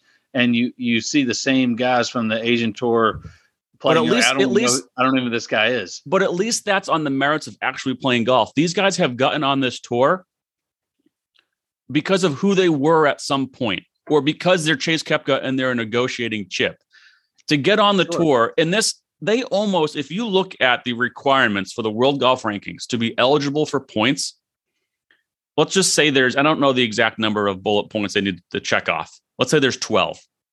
Mm-hmm. They only check off like two of the twelve. I mean, that's, that's debatable on what these, what these check points are. I mean, if you look at the strength of field and look at who they what they've done. No, but that's not to, not that's not would, what to be. They, I'll, they I'm going to try to find as a whole. Them. It would it would add up. Um, no, but so to so, be eligible for world ranking points, you're supposed to have a seventy-two hole event. You're supposed to have a cut. You're supposed to have an average number of like I think it's eighty not, no, eighty false. Players. That's yeah. Uh, okay. Um, I'll bring it up. Well, well, how, well, how does a W G C event give re- world ranking points when they have seventy-six guys? Because that falls under. They do have some exceptions, but that's because exactly. it's, it's exactly. because it's so three. It is a three different of, event. Okay, but no, it's but a, you're talking about three events out of forty-seven is different than the whole entire tour. Sure, sure, but, but they've only had eight. You know, eight events. It's a, it's, it's an eight event tour or for this year. Okay, but I'm talking from a percentage standpoint of the tour, of the P G A Tour, they put on forty-seven events, three of which are these World Golf Rankings, which are limited field events. No, you got how many how many how many W G C events do you have? There's now three. three. Okay, you have the Masters, which is a that's not P G A field. Tour. That's not that's a separate. I'm talking but, about the P G A but it, Tour, but but it is that's a, a World Golf entity. Ranking. It's a World Golf Ranking event. Yep, and it's. Really, in the grand scheme of things, it's got about forty-eight players in it because you've got a bunch of fucking, you know, no-namers in there. So uh, let's let's compare apples to apples. You know, I mean, the the the the, the strength of field for a live event is probably similar similar to what it would be for a, a, a Masters event, and that's a that's a major. That's fine. Then strip him from the Masters. Like, I don't care. Sure, I, I mean it's fine, but I mean, I, I, I, you got You've got to account for the strength of field, and if you've got that strong of a field, um, comparatively speaking, this Live Golf event is probably comparable to an Asian Tour event, if not, if not stronger. So they get world ranking golf, uh, world ranking points. Yeah, but you know better that you hate limited field events. You said it before in this podcast before. You don't sure. like them. So you're having an entire tour as a limited field event with no qualifications not, to get on. There's no cut. It's only fifty-four holes. But you have to account with for only the, probably twenty-four. As of right now, only about twenty-four guys that can probably actually win an event. Sure. I mean, I, there's no question. There's I no would competitive love to, balance I would love to, to be it. a one hundred fifty-six man field with the, the top one hundred fifty-six players in the world. Um, we we have yet to see that uh, I, ever. We we when was the last time you got had the top one hundred fifty-six players play in the same event? Never. Well, never, because none of all the freaking qualifications are all different. Okay, here's exactly. so here's the list exactly. for a tour to be eligible to get world ranking. A tour, not an event. A tour. There's also a differentiating there. Okay, mm-hmm. They're not a tour yet. They need to um, embrace inclusion and promoting non-discriminatory practices. I don't know. They're, they're not very inclusive. There's only forty-eight guys. And they're all contracted. Competitions contested over seventy-two holes, except for developmental tours, and it lists a couple. Um, an open qualifying school held before the start of each season. A field size of an average of seventy-five players over the course of the season, an average of seventy-five players over the course of the season. Sure. So there's one that checks off for the World Golf Championships, because when you three events divided by forty-seven events, you're going to hit an average over seventy-five. Um, a thirty-six hole cut. A clear opportunity to progress to a full member. Right? There's no process. It's just, it's a contract. There's no process to come up or down. It's like, even the even this relegation that they've talked about yeah. that came out a couple of weeks ago, it's still going to protect the guys. Phil Mickelson's sucks. He shoots over par every round and lives so far. No, uh, they're, they're, he's not coming off that. If he's in the bottom of it, he's not going to come off. They paid him two hundred million dollars. He's not coming off. So well, it's the, even the relegation isn't really completely competitive. Well, that's no, that's the same way it is with any other tour. I mean, the P G A Tour, Tiger Woods hasn't finished in the top in the money list, but he's he's he's exempt because of past past categories, yeah, but, past money. But but that's because of past success. No, it's not the same thing. That's past success it, it on is. the golf course. It, the, he's staying. Mickelson will stay on the Live Golf Tour because of his contract, not because of past success on the Live Golf Tour. Well, the the, the tour is new. To achieve, so how, you how, have to achieve those. You have to achieve those exemptions in in. But in the beginning of the the beginning of the P G A Tour, if you want to go back to the early seventies, there's plenty of guys who earned their status because of past. past status on the P G A Tour, or what was what what it was called prior to that, um, not not because of what they did that year when they they formed the P G A Tour and then broke away from the P G A of America. So it, that's not that's not a that's not a valid argument in, in the sense that you, you've got to you've got to you've got to you can't just relegate everyone on the tour. There's I'm not saying relegate. You, I'm not saying give, relegate everyone, but make everyone eligible for relegation is all I'm saying. Uh, yeah, but not everyone. So if is, you want to tell sure, me the bottom four guys get relegated and Phil finishes in the bottom four, then he's out. Or, or they say, hey, if you've made fifty million in your career, you're you're not you're not relegated. Uh, you know, you they make the rules for their tour, so they can decide what they want to do. Similar yeah. to what and, the P G A Tour does, they make their own rules to how when they, when they want players to stay, when they want want players to go. So it's no know. different. It's just newer. It's just early. There's there's no there's no merits for this. There's no qualifications. And then if you finish forty-fourth, you're not telling me that guy has a higher finish than the forty uh, the fiftieth guy on the P G A Tour. It's not. It's not the same. You know it. Making cuts is impressive. Making cuts is hard. One of the sure. greatest mm-hmm. records in all of, of golf is is Tiger's made cut streak. It's unbelievable. No, no question. Um, but forty-fourth on the Live Golf Tour event is probably better than forty-fourth on the Asian Tour event. But the Asian Tour still gets world, world golf ranking points. And they're um, getting way so, less now. Yeah, maybe because of but... the because of the changes. So what what sure. happened in the World Golf Rankings that came out today? So a couple of years ago, they said that they were going to investigate, you know, changes um, because they just felt like, because you said, and like we've said before in this podcast, there's these random guys that's sneaking these World Golf Rankings events because they dominate the Australasian Tour, the Asian Tour, whatever it is. And they're And the and the Corn Ferry guys are way better than these guys. And so and they, what, they never get a start. And what is what the the old method is part of the formula, and it's convoluted, and I have looked it up um, because I get too deep in the weeds on all this stuff. But yeah. um, it used to only count the number of top two hundred players. Those were the only players counted when when they went to determine the strength of a field. It only counted the players that were the top two hundred in the world rankings. So it was really just how is the top of that event. So on the Asian Tour, if you had four guys in the top two hundred, but everyone else is in the top five thousand, it was really only counting those four. And then you could have a D P World Tour event that had fifty guys in the top mm-hmm. two hundred. And so it wasn't proportional.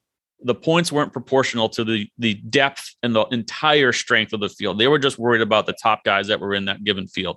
So they're now looking at it from an entire depth of field.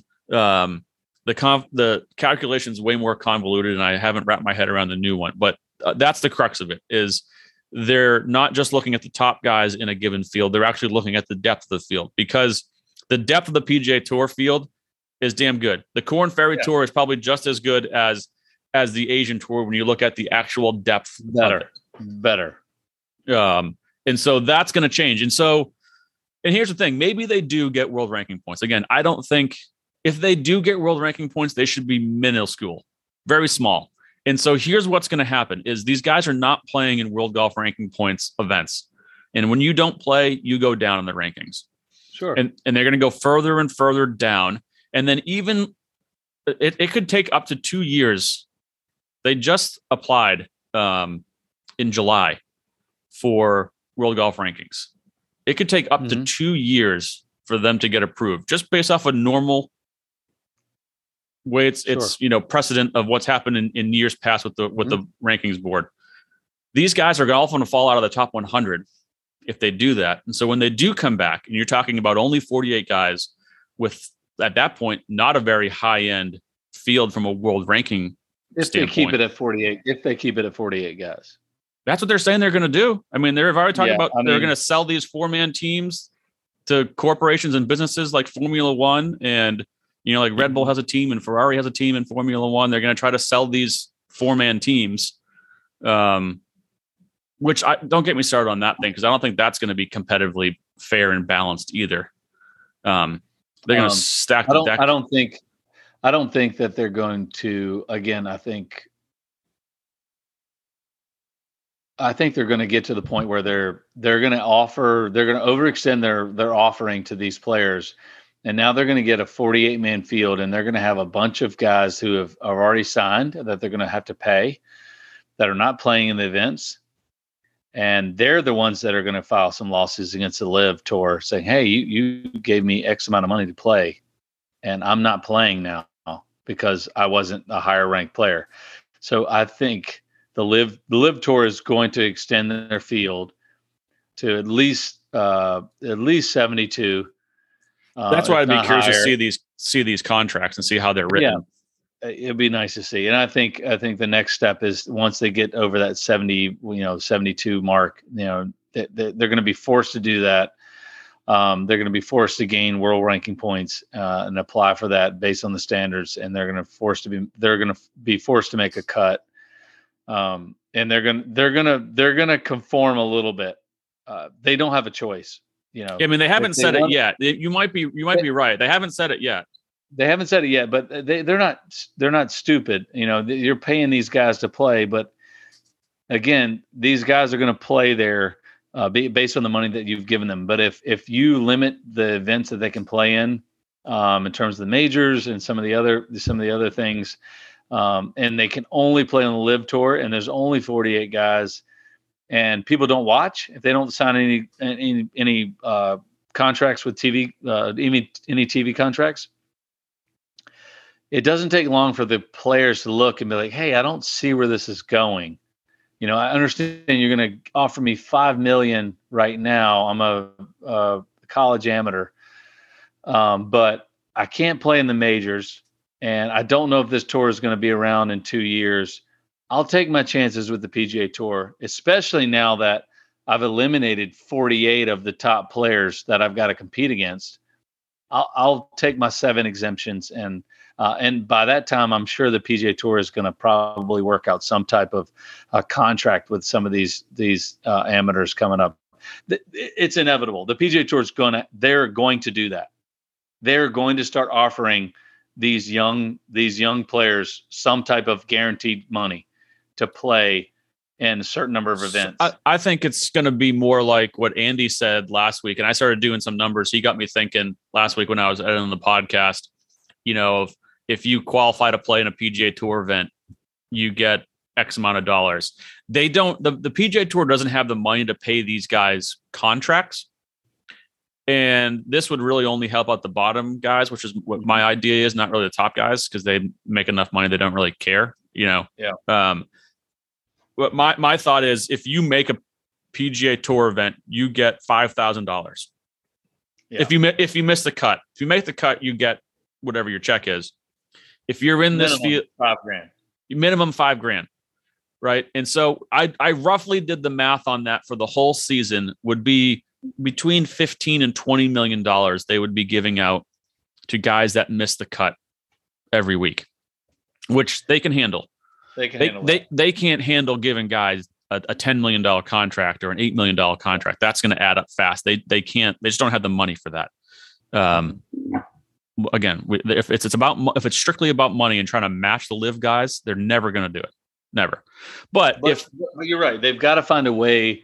They've got to find a way to entice these young guys and give them some incentive to play on the P G A Tour, um, whether it's through. Uh, the marketing aspect, hey, you're going to get marketing dollars from X, Y, and Z, you know, because you're on T V and you're going to be playing on the P G A Tour. We'll give you X amount for playing X amount of events. You know, like if you if you're able to play in twenty events, you're going to make, you know, you know, one hundred grand minimum just for playing in the twenty events, and then whatever sponsorship dollars you make is on top of that. But that, you know, he's right. That Andy, you know, made a good point. Like, for a guy, for a young guy to play in a P G A Tour event, you know, you're it's five grand. That's what it's going to cost. So if, if the P G A Tour gives him five grand, he breaks even. Like, he's not making any money for playing in a P G A Tour event. Yet the P G A Tour is going to use, if he does play, where they're going to use his picture, they're going to use his name. They're going to say, hey, you know, Billy Joe Bob from, you know, wherever in in, in America, you know, young All-American is playing in this P G A Tour event, come watch. And yet in the past, he has to come to play in that event and spend five grand to pay for. Yeah. His well, caddy, that's, that's where the whole, hotel. that's where the whole media rights thing comes in, and the, what the P G A Tour yeah. says, and what I, every, every sports organization does, they all own the rights to all these players' media rights sure. is, is cause that's what they're selling. They lump them all together. They say as, As individual media rights, they're really not worth that much. But the lump sum of all the players' media rights is what they sell to C B S, N B C, whether you're, you're sure. the N F L, you sell it to Fox and E S P N. And um, sure. But every one of those organizations has a, in order for that player to even be marketable, they have a contract with that player. An, an organization has a contract with that player. So that player is making money. So yeah, but so in this what situation is a little different, whereas the P G A Tour is lumping all these players together, but there's no contract with that player. Like, no, hey, but they're also you're an independent we, contractor. You're playing. You, you've joined our tour for nothing. We're not paying you anything to join our tour, but we're going to market you. We're going to make money off of you. We're going to sell. We're going well, to sell. The money. The, the money goes back into the purses. That's where the difference is. So the money they sell to make goes back into the purses, goes back into the players that way. Where the other sports are different because they're for profit. They have billionaire owners that own each team mm. and they got revenue sharing and profit sharing. It's not the same. It's not.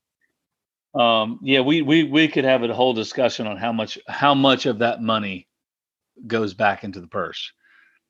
We've we've talked like. about it. We've we've looked at the numbers yeah. of what the P G A Tour has put out. So what you're saying is, if the money doesn't go back in, where's it going then, Jay? You're saying it's just lying in the executives' pockets, and they got massive. Uh, they're just stealing well, yeah. money. No, I'm not saying stealing money, but yeah, I'd like to see where where it's going. I mean, it's it's obviously a debate. There's obviously a lot of players. Phil Mickelson, who's been on the the, the P G A Tour for thirty plus years. Yeah, but he's never he's been on got, the policy board. But he's got he's got questions about it.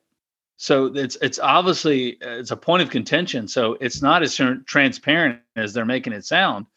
If you've got one of the the highest grossing, uh, besides Tiger, the highest grossing P G A Tour player in the history of the tour is questioning where the money's going, there's obviously a question, a valid question of what's uh, going on. I'm, I'm not sure he's uh, the most reputable guy to be speaking on it, but I mean, I, I, I will say I, I'm not a huge Phil Mickelson fan, but I, I will say that I don't think he's a complete idiot either.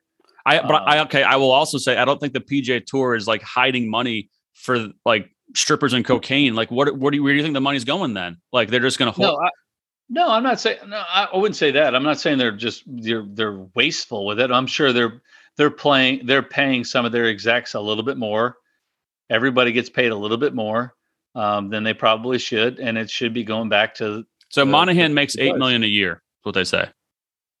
That's, I mean, how many players make eight million a year? Okay, well, Rod, Rod, Roger Goodell makes sixty-five million. How many players on the N F L make sixty-five million? Zero. Yeah, yeah. I, I think that's too much too.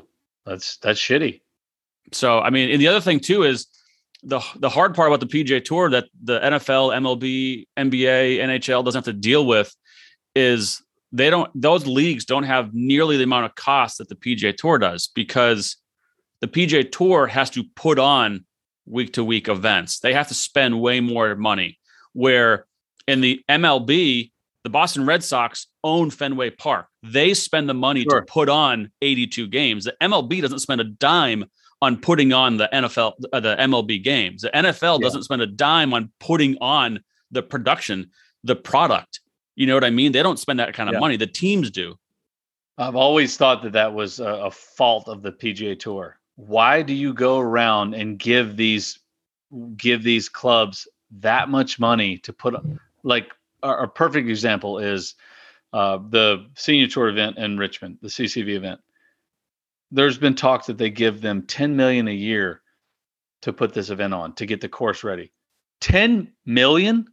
Do you? C C V is a great golf course. Do you need to give them ten million? No, there's no reason to give them that much. If I was money. The P G A Tour, I'd get rid of the Champions Tour. Exactly. But my point is there's a lot of waste, wasteful money being spent on stuff. That's, that's not, that's not useful. Don't give a Senior Tour event ten million to run a, a, a P G A Tour event. Hey, do you want our event? These are the standards that you need to get the, that you need to abide by to get the course ready. If you don't want to do it, then we'll go to the next. There's there's fifty clubs in Richmond that will do it. I agree it. with that. I agree with all that. They waste. I think they waste so much money on stuff like that in particular. You know, and and, and, and like I said, I don't think that there's. I don't think Jay Monahan is is buying a private yacht and riding around on it. I don't think that's the case. I just think there's wasteful spending. Sure, um, I can. I can. I can buy really, that. They really hide behind the charity uh side of things, which I think is great.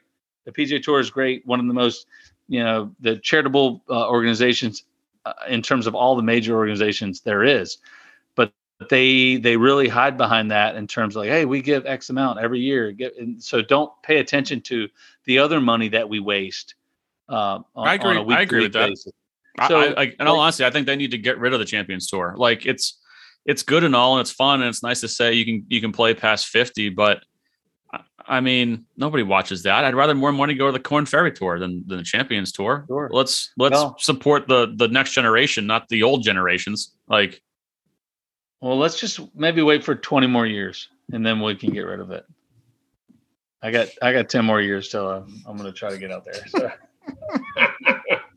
Like, it, it, yeah, I get rid of the whole, uh, abolish the whole thing, and you'll have all kinds of money. Um, I mean, hell, the P G A Tour is the only tour that makes money. I mean, they. They the because of the P G A Tour, they have the money to put on the Champions Tour. They have the money to put on the Corn Ferry Tour. Mm-hmm. They have the money to put on the Latin American Tour. They have the money to put on the yeah. Canadian Tour. To have two of which, three of which you have played on. Um, yeah. And so you, you mean, I, how essentially you could say, get rid of everything but the Corn Ferry and the P G A Tour, get rid of them all. Sure. Yeah. Just have those. If you're two. not, if you're, if you're not going to do a, jo- a good job of facilitating the development of this tour and, and progressing the tour, which they haven't done for the, the Latin America Tour, the uh, P G A Tour Canada, P G A Tour China, um, and the Champions Tour. If you're not going to do a good job of promoting it and facilitating it, then just get rid of it. Put the money yeah. back into put the money back into the P G A Tour and give the guys who have earned it, give them give them the money that they're that they're due. And also support the little guys though, and that's where the tough part is. Is like we were said last week, and I said I don't think this is going to help the little guys. It's only going to try to help whatever they do is going to help the big guys. Well, it's got to well, be they got to be they they have to play both sides of the fence. They got to support the the Justin Thomases just as much as they support um, the Pearson Cooties or whoever you want to name. Well, well, get in my opinion, get out of get out of the all the other tours. Let someone else run that organization. You know, partner up with someone else. Like. Let you know, I, and I, I use this term because I played on this tour, but let the Hooters tour, you know, facilitate the the triple A, you know, tour in the U S. You know, partner up with them and say, hey, you know what? If you this is a marketing tool for you, Hooters tour, we'll give you twenty spots to the P G A Tour. Hey, no, we we've got no money invested here, just agreement, just an agreement. Um, if you run your tour the right way, we'll or just give, give them a, a, a spot of final stage of Q School, just since yeah, now Q School whatever, will go to whatever it is, whatever they come up with. We're out. You run it. You handle the day to day. This is your operation. We have a partnership with you. Whatever you, whatever five players finish in the top five on the order of merit, they earn uh, P G A Tour cards. Okay, that's it. We're out. We don't. We don't have to facilitate or, or deal with any of that money. You deal with it. And right now, I think they lose a lot of money because they try to they try to facilitate the Corn Ferry Tour, the P G A Tour uh, China, P G A Tour Canada, P G A China, Tour Latin America. China doesn't exist anymore. They ended that a couple it, years ago. It, it's gone. Okay, fair enough. But these other tours that they try to facilitate, and they lose money on these on these deals, uh, whether it's staffing and uh, coordination uh, for for the you know ten to fifteen week schedule. They lose money, um, and it's obviously not proven itself, proven no, its worth. Get, get, so rid, of get rid of it. Yeah, I'm fine with that. Yep, get rid give of the all. money. Give the money to the guys. I mean that that are that are making the difference. You know, you're watching on T V. That's fine. Yeah. Um, so um, I had something else to say. Oh, real fast on the whole lawsuit thing.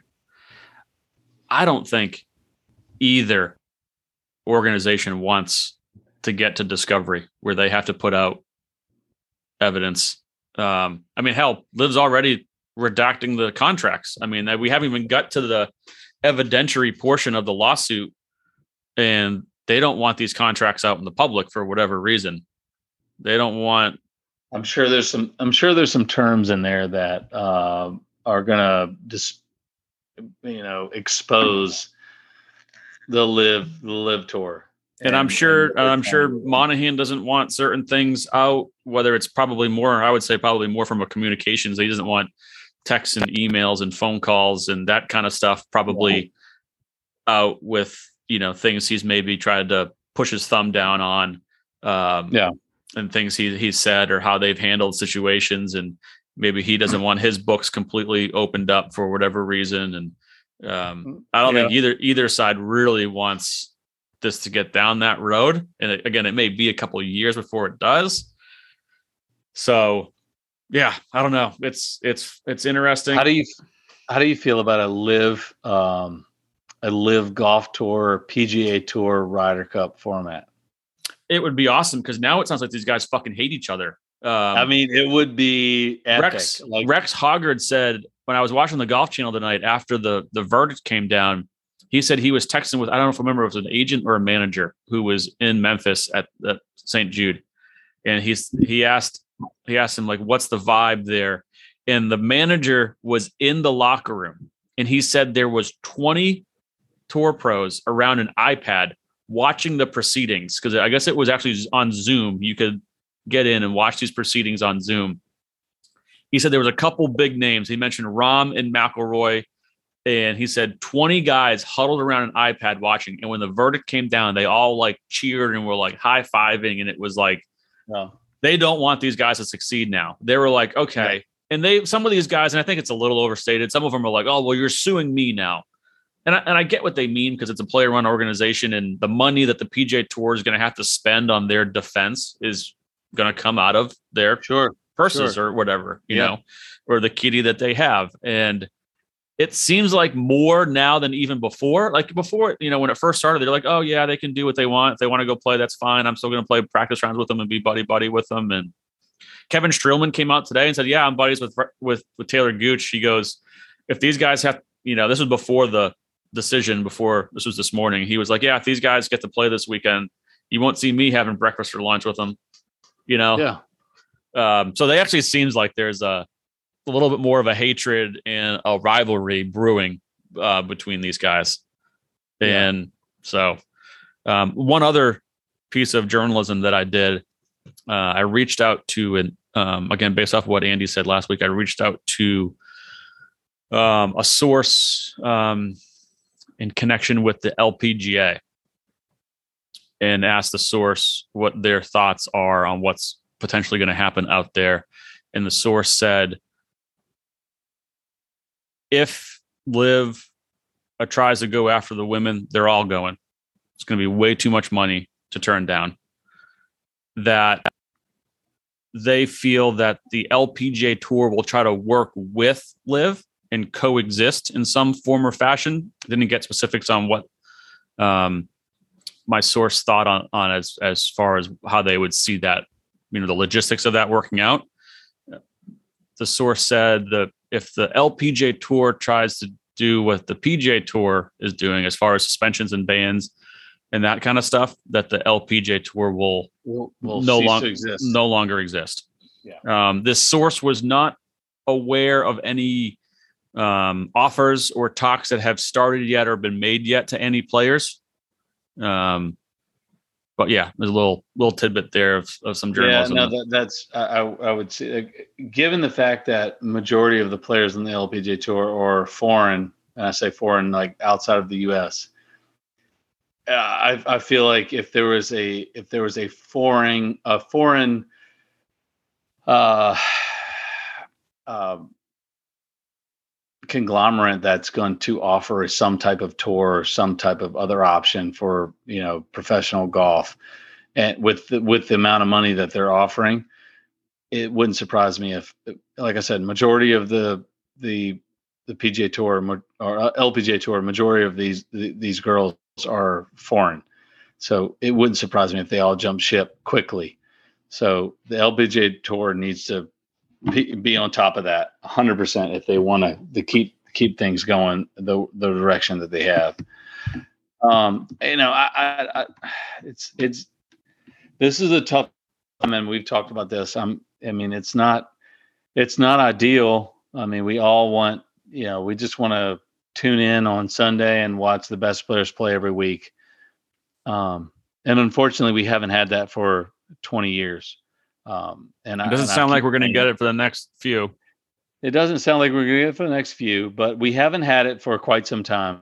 Um, and unfortunately, it, it, it this is this is what it takes. Um, you're going to have some.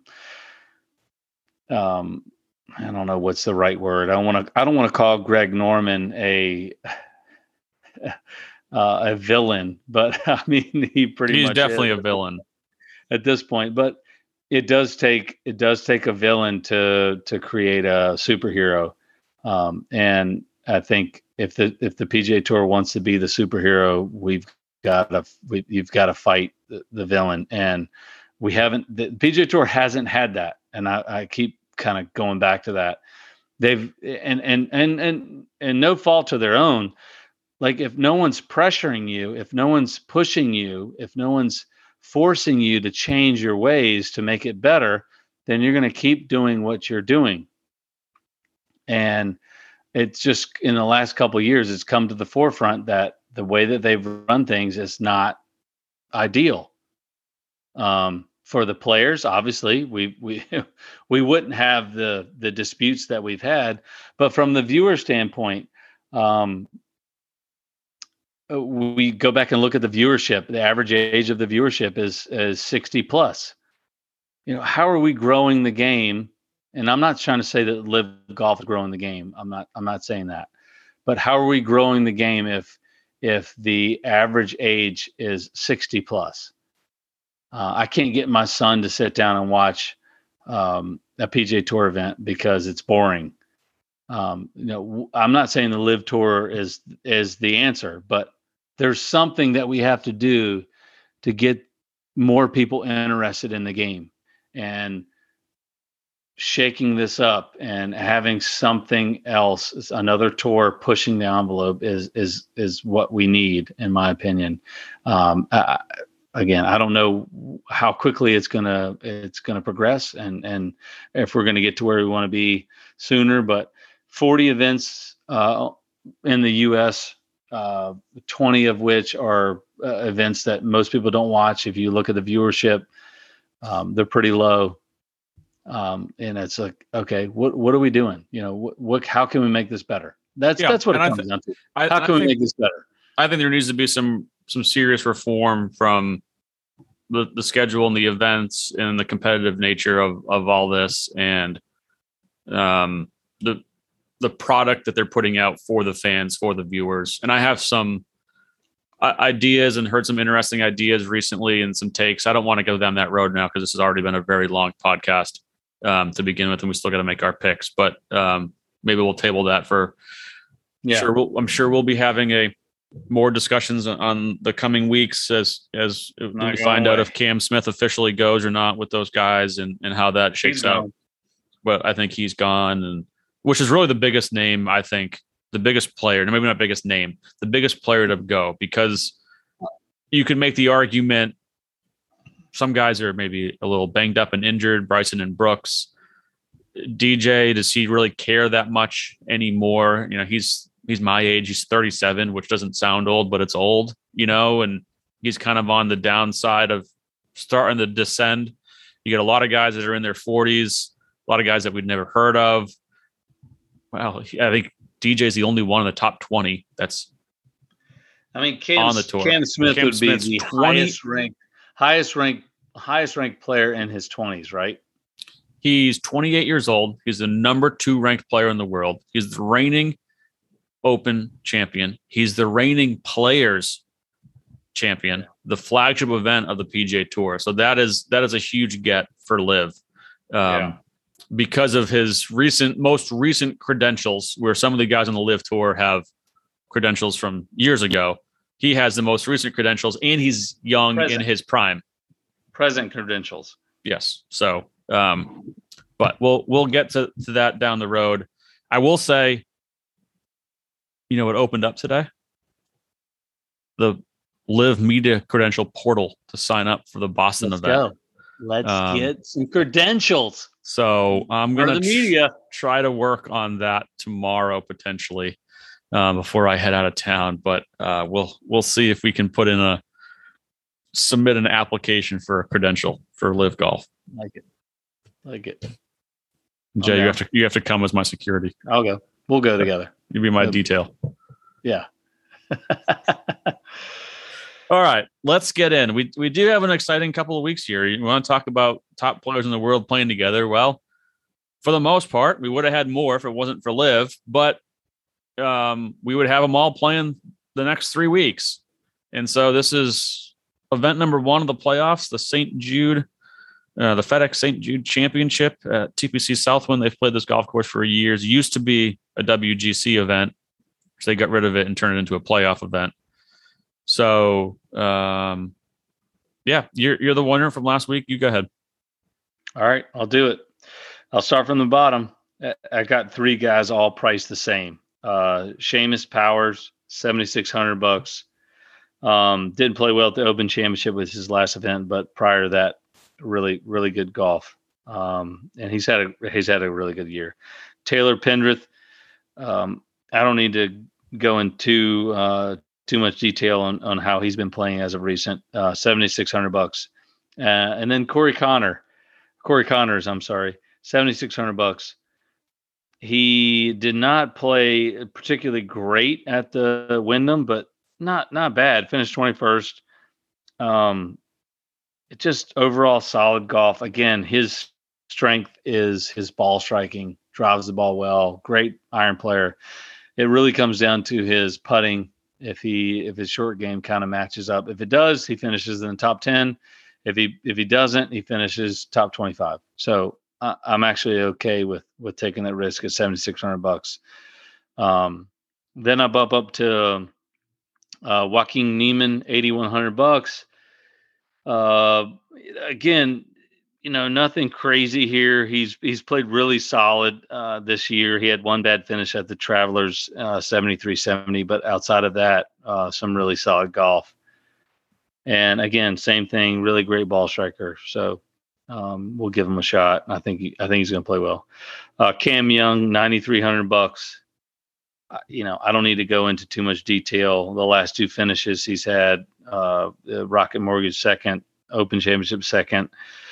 Um, and then P G A Championship third, Wells Fargo second, R B C Heritage third, like a lot of really top five finishes. So the, the, the guns and the ammo are there. Um, it's just a matter of whether he, he can follow through. And then I am, I'm going to ride the horse here for my last pick at ninety-seven hundred. I think he's turned the corner. Um, he's feeling good. Really good. Big Tony. Tony Finau is just rolling through the playoffs. I think he's just ready to go. I think he's top ten. I think he's top ten, top ten win at, at any point. I think he, I think he's, I think on Sunday uh, at East Lake, he is competing for uh, the FedEx Cup championship. Is he, okay, who, who's your pick to win the FedEx Cup playoffs?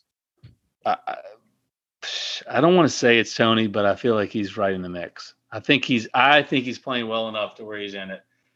Um, it wouldn't surprise me if it were uh, Patrick Cantlay uh, and Rory McIlroy. I mean, those three guys kind of are playing really good golf, so I think I put them up there. Okay. All right. So we have a couple uh, couple duplicates on our team here. So I'll start at the bottom. Uh, seventy-two hundred dollars. Cam Davis has just put together a very quiet, mm-hmm. solid resume recently. Um, last four events, he's been in the top fifteen, two top tens. Mm-hmm. Pretty good. Just solid ball striker. Um, pretty much my whole team, I would say, are just solid ball strikers. Some are better with the flat stick than others. Then I go up to uh, Corey Connors. seventy-six hundred, I think, at this golf course, T P C Southwind, not the longest golf course. You know, I think it's like seventy-three, seventy-two, seventy-three hundred, par seventy.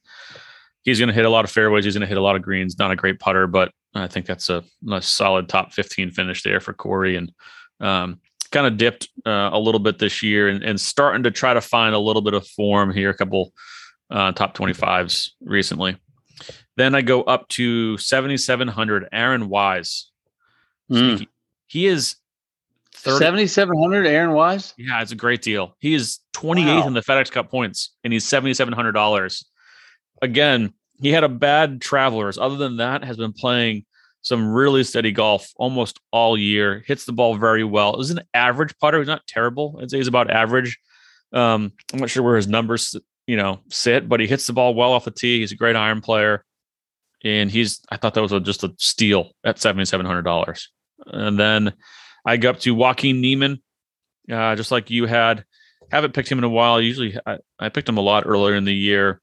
Um, I just think he's going to fit here pretty well. Then I go to my boy, Sugar Shane Lowry, eighty-three hundred. Another, I thought. He's coming off a, coming off a rough finish there. Yeah, not great at Wyndham. Um, I think part of that was, you know, making the cut on the number and having to fly back Saturday morning because he was already home in Florida.